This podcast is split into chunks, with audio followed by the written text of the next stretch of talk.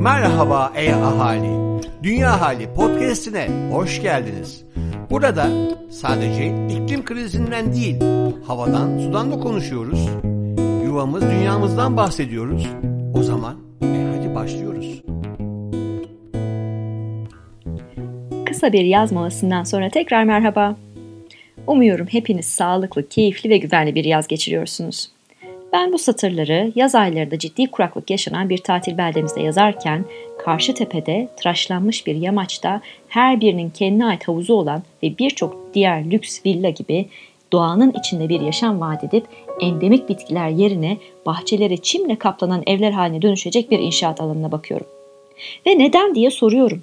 Neden bu kadar sıcak iklimi ve su sıkıntısı olan bir yerde bahçelere su delisi çim ekilir?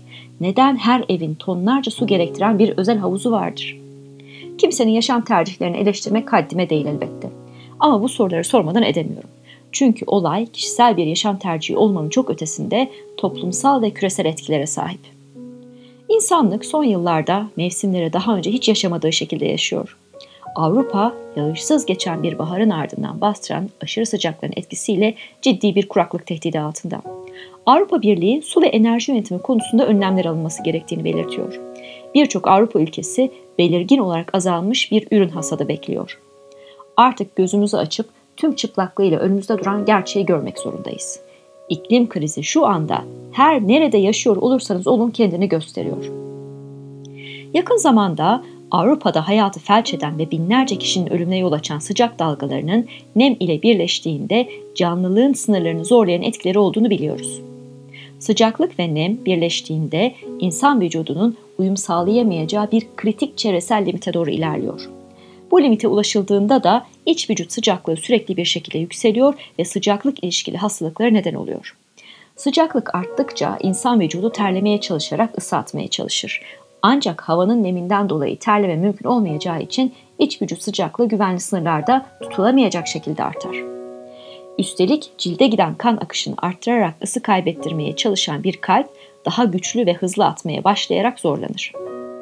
Penn State Üniversitesi'nde genç sağlıklı kadın ve erkekler üzerinde yapılan bir çalışmada ne kadar sıcak çok sıcaktır sorusunun yanıtı aranmış. Sonuçlar %100 nemde 31 derece ya da %60 nemde 38 derecelik bir ortamda kritik çevresel limite ulaşıldığını ve bu ortamda aktif bir yaşam sürmeye çalışmanın fizyolojik işlevlerin devamını tehdit ettiğini gösteriyor. Sıcak hava dalgalarına maruziyetin yol açtığı akut sağlık sorunları şu şekilde sıralanabilir. Sıcak çarpması, kalp krizi ve kalp yetmezliği, inme, solunum sıkıntısı, astım, koah gibi akciğer hastalıklarının alevlenmesi, böbrek hasarı ve yetmezliği, böbrek taşı atakları, sıvı ve mineral anormallikleri, gebelik ilişkili sorunlar, erken doğum ve düşük doğum ağırlıklı bebek, taciz, intihar, ev içi şiddet, alkol ve madde suistimali, ruhsal hastalıkların alevlenmesi, anksiyete ve depresyon, yaralanmalar ve iş yeri kazaları ve tüm nedenlerden ölümde artış.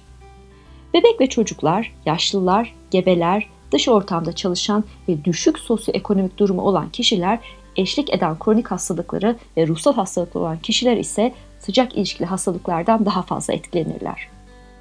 İşin acı tarafı her gün hastanelerde tedavi etmeye çalıştığımız kalp krizi, astım alevlenmesi, akut veya kronik böbrek yetmezliği olan erişkinlerin, düşük doğum ağırlıklı bebeklerin bu durumlarından sorumlu olan sıcaklık maruziyeti çoğu zaman tanınmadığı, fark edilmediği veya kayda geçirilmediği için iklim krizi ile ilişkili gerçek hastalık yükünü bilemiyoruz.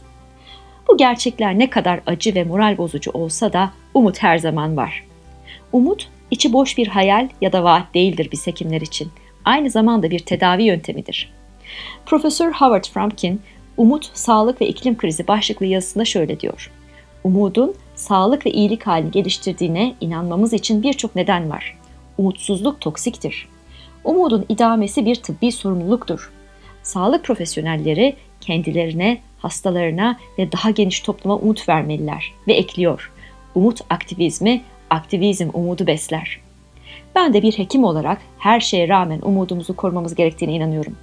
Umut olmazsa savaşmak, değiştirmek, dönüştürmek, hedef odaklı bir şekilde çözüm üretmek için gücümüzde olmaz. Ve siz bu yazıyı okuyan, dinleyen, bilin ki yalnız değilsiniz.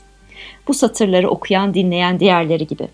İşte bu yüzden umudu kaybetmemeli, neden diye sormalı ve değişimi talep etmeliyiz. Neden o çimlerin yerinde su istemeyen endemik yer örtücü bitkiler ve o havuzların yerinde bostanlar, ağaçlar yok? Görüşmek dileğiyle.